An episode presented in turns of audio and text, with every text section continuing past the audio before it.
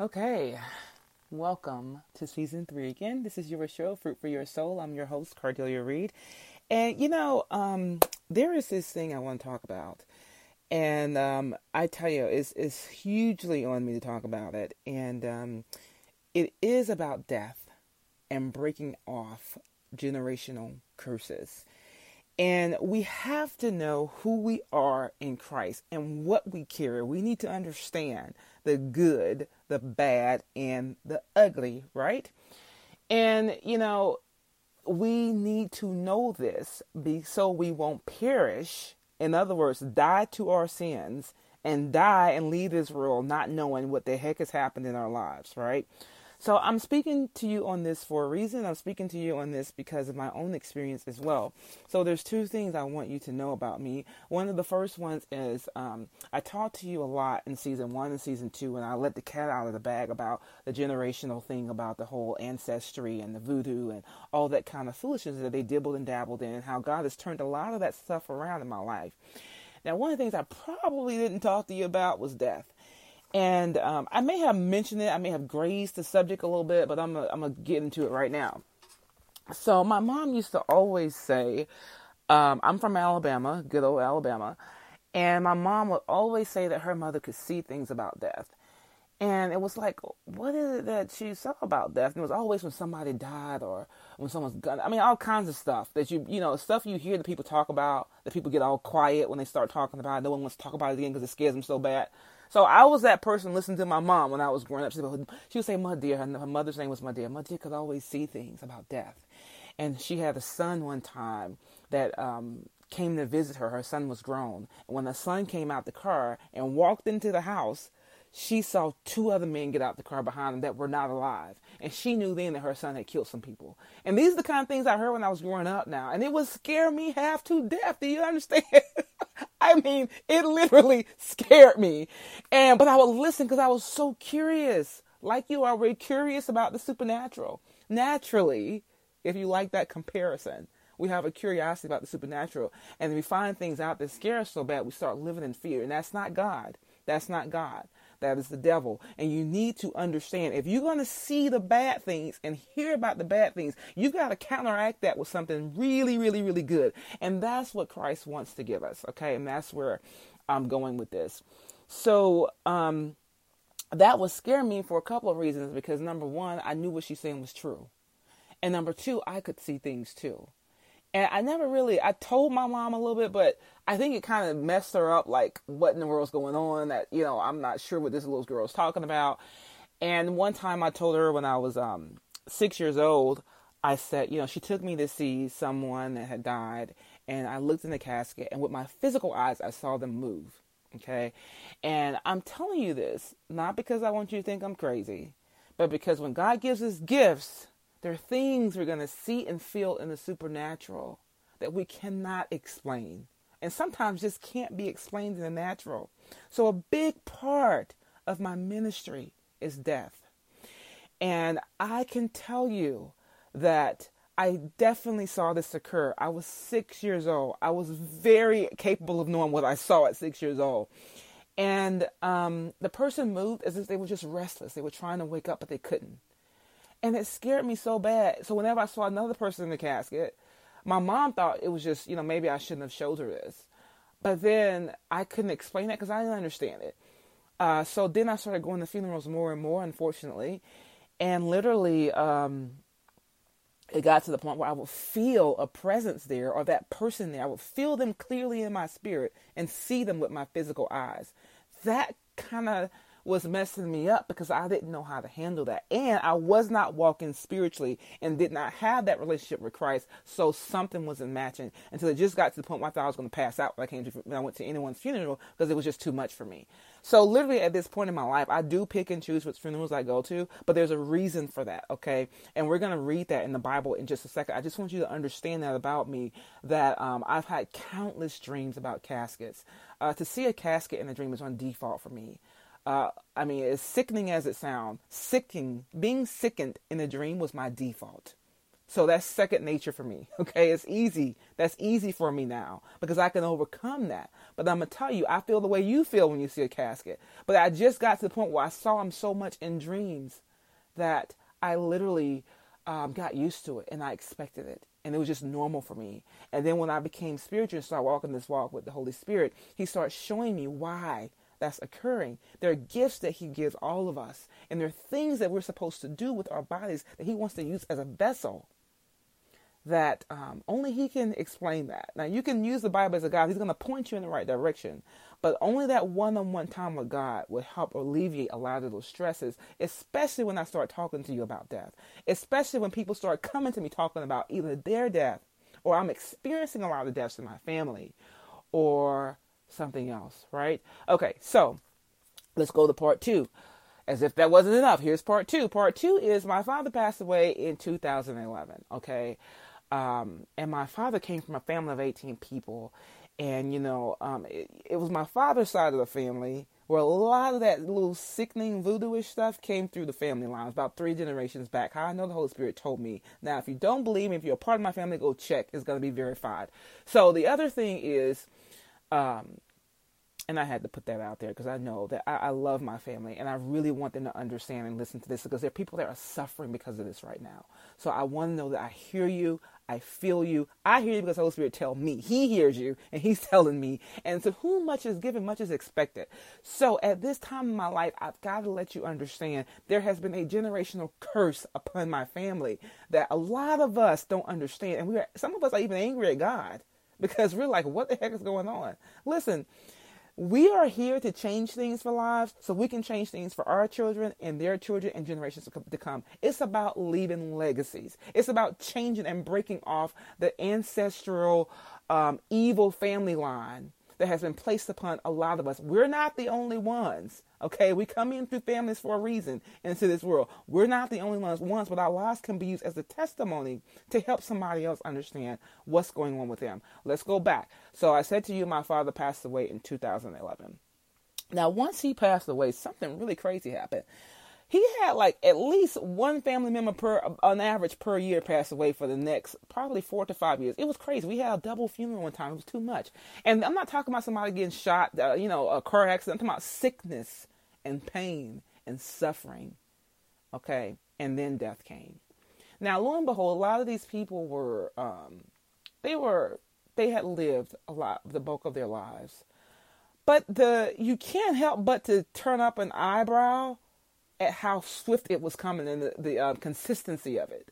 And you're like, what the heck is going on here? Now, I want you to educate yourself because my people, the Bible says, my people perish because they lack knowledge. And I don't want you going around telling people that kind of stuff was happening unless you can explain to them why and help them understand the solution of that. Don't just speak negative and leave it at dot, dot, dot because that's how the enemy comes back and completes those dots for you. You want to be intentional about bringing God into this subject because that's the only one. Nobody else can help you with this. Nobody else can help us with this, right? So my father was about 60. He was one month shy of his 68th birthday. And I'm telling you this for a reason because I don't like to focus on myself, but I have to help you understand why this is coming about. And he has spoken some words over his life and my father was prophetic. He's never claimed and walked into it, but he was a pastor also. But um, once again, I grew up Baptist, and it was more on religion. And he had a great relationship with Christ, but it was still more on religion because he never he would speak prophetic words, but he also spoke some negative words. And one time, my uncle that was alive at the time told me, he said we were all sitting around talking one day, and your father, he said I was telling your father about something, and he, they mentioned the word 75, 75 years old. And my father goes, "Will I ever make it there?" Lo and behold, everybody that was a part of that conversation, none of them are alive right now. We have to be careful when we're speaking things over our lives, especially when it's about death. Don't question it. Speak it. Speak what you want. Declare what you want, right? Because life and death is in the power of the tongue. Remember that when you're speaking these things, especially if you got a sneaky little principality in your family line that just wants to kill you. Don't do it because God is here to give us life and life eternal. So the point that I'm trying to make to you is um, I want you to be aware of who you are and what you're carrying. Now, just as sure as you can be carrying something like that and you don't know it, God has given you a whole lot more. Watch what happens when He turns that around in your life when you become aware of it. And that brings us to the subject of breaking off generational curses of death. So, you have your Bible.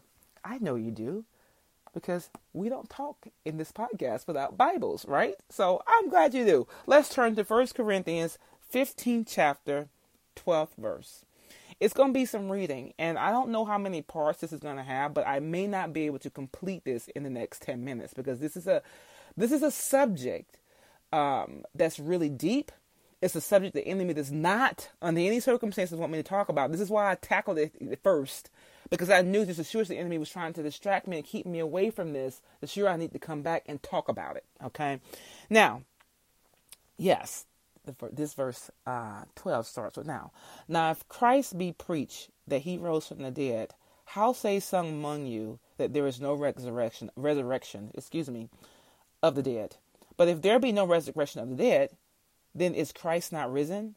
And if Christ be not risen, then is our preaching vain, and your faith also in vain? Yeah, and we found false witnesses of God, because we have testified of God that he raised up Christ, whom he raised not up. If so, be that the dead rise not. For if the dead rise not, then is Christ raised, is not Christ raised. And if Christ be not raised, your faith is vain. Ye are yet in your sins. Then they also which are fallen asleep in Christ or perished.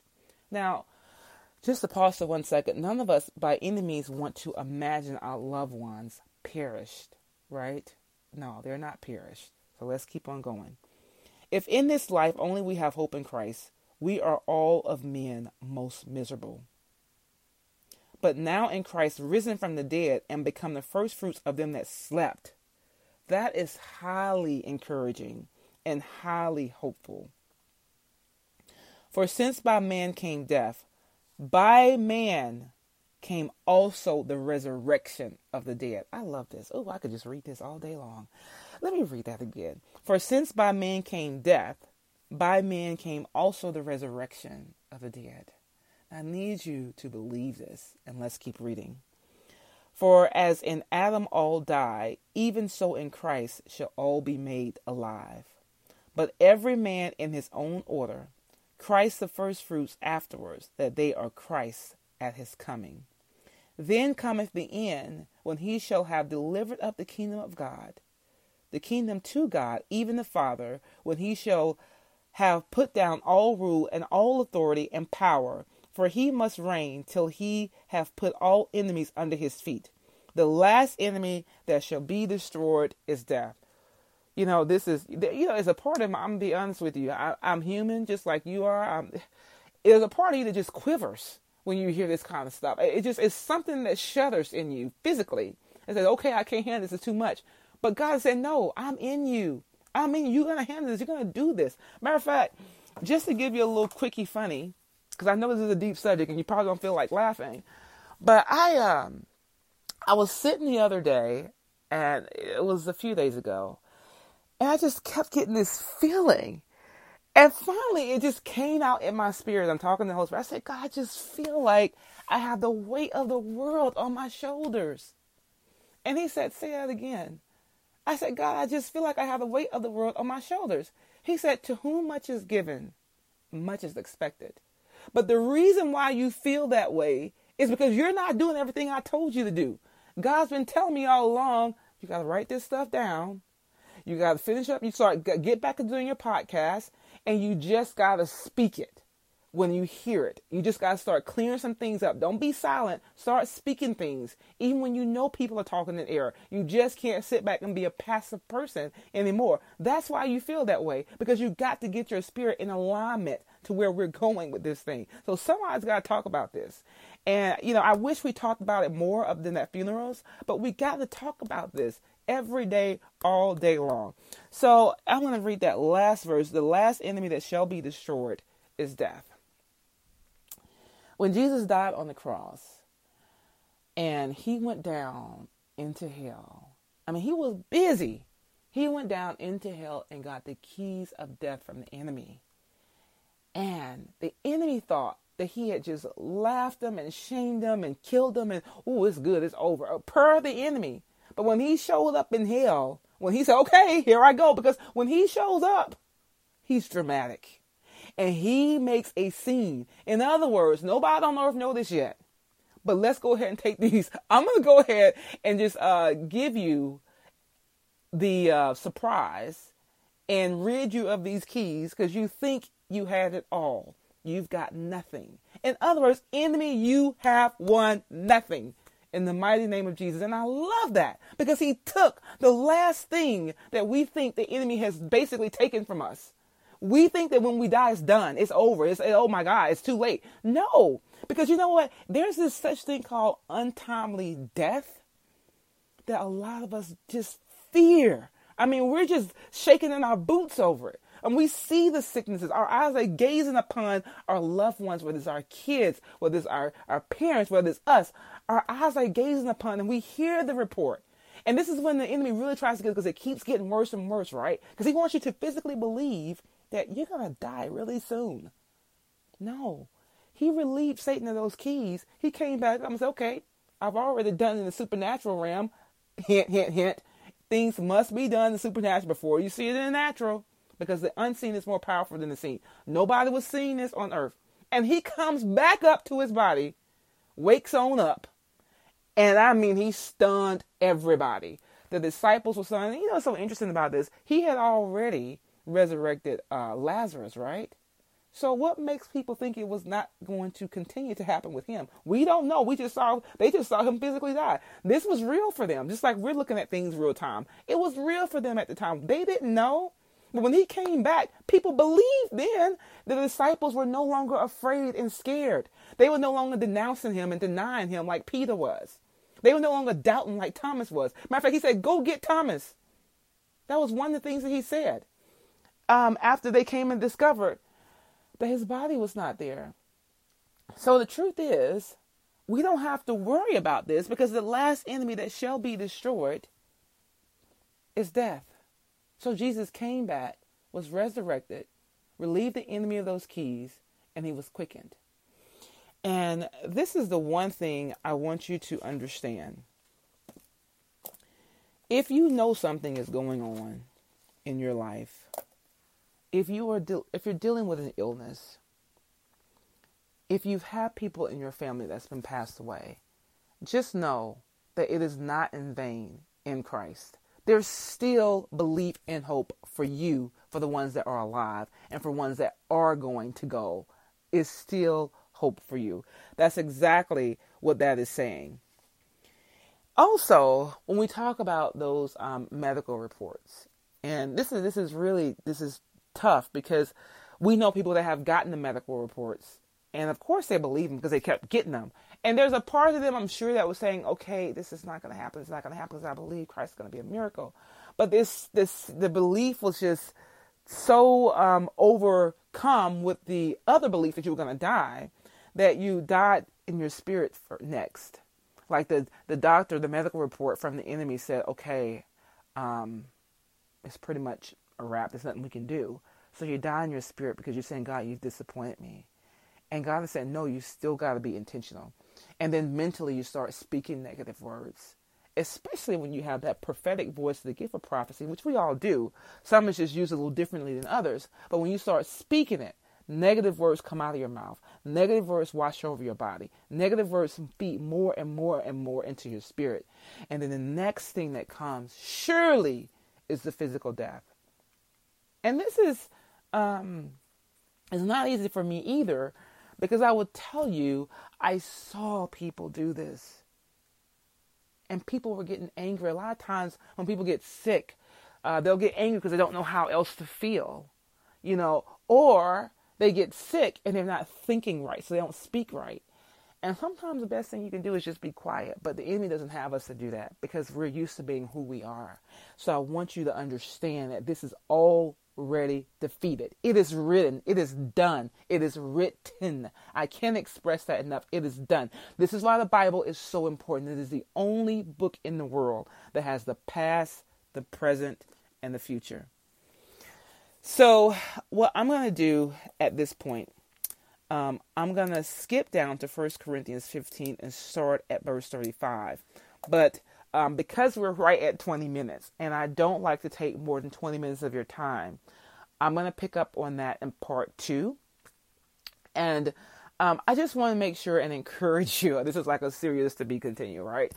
I want to encourage you to, um, when you use that word, death, that comes out of your mouth, just know that when you're using it, be intentional about the Holy Spirit being with you and speaking the mind of Christ. So, in other words, when you speak it, you speak it as though it has no authority. It has no authority. It has no authority in the name of Jesus. And you've got to believe that. You've got to believe that. I cannot express that enough because a lot of times we speak death and defeat because we feel like we've been defeated. No, I want you to speak death as if you're the one that's defeating death because he has already given us the mind of Christ. We have to be intentional about knowing that. So let me just encourage you to understand. I don't want you to think this is one of those sad pity party kind of talks that we're having here because we don't have that in Christ. That's not encouraged in Christ, right? Christ comes to give us life and life more abundantly. And in the next uh, podcast, I'm going to talk about that life more abundantly um, and how the enemy tries to use death to make us feel like we don't have that anymore. So, thank you. Remember, if nothing else, Jesus loves you, and so do I. I will see you in part two.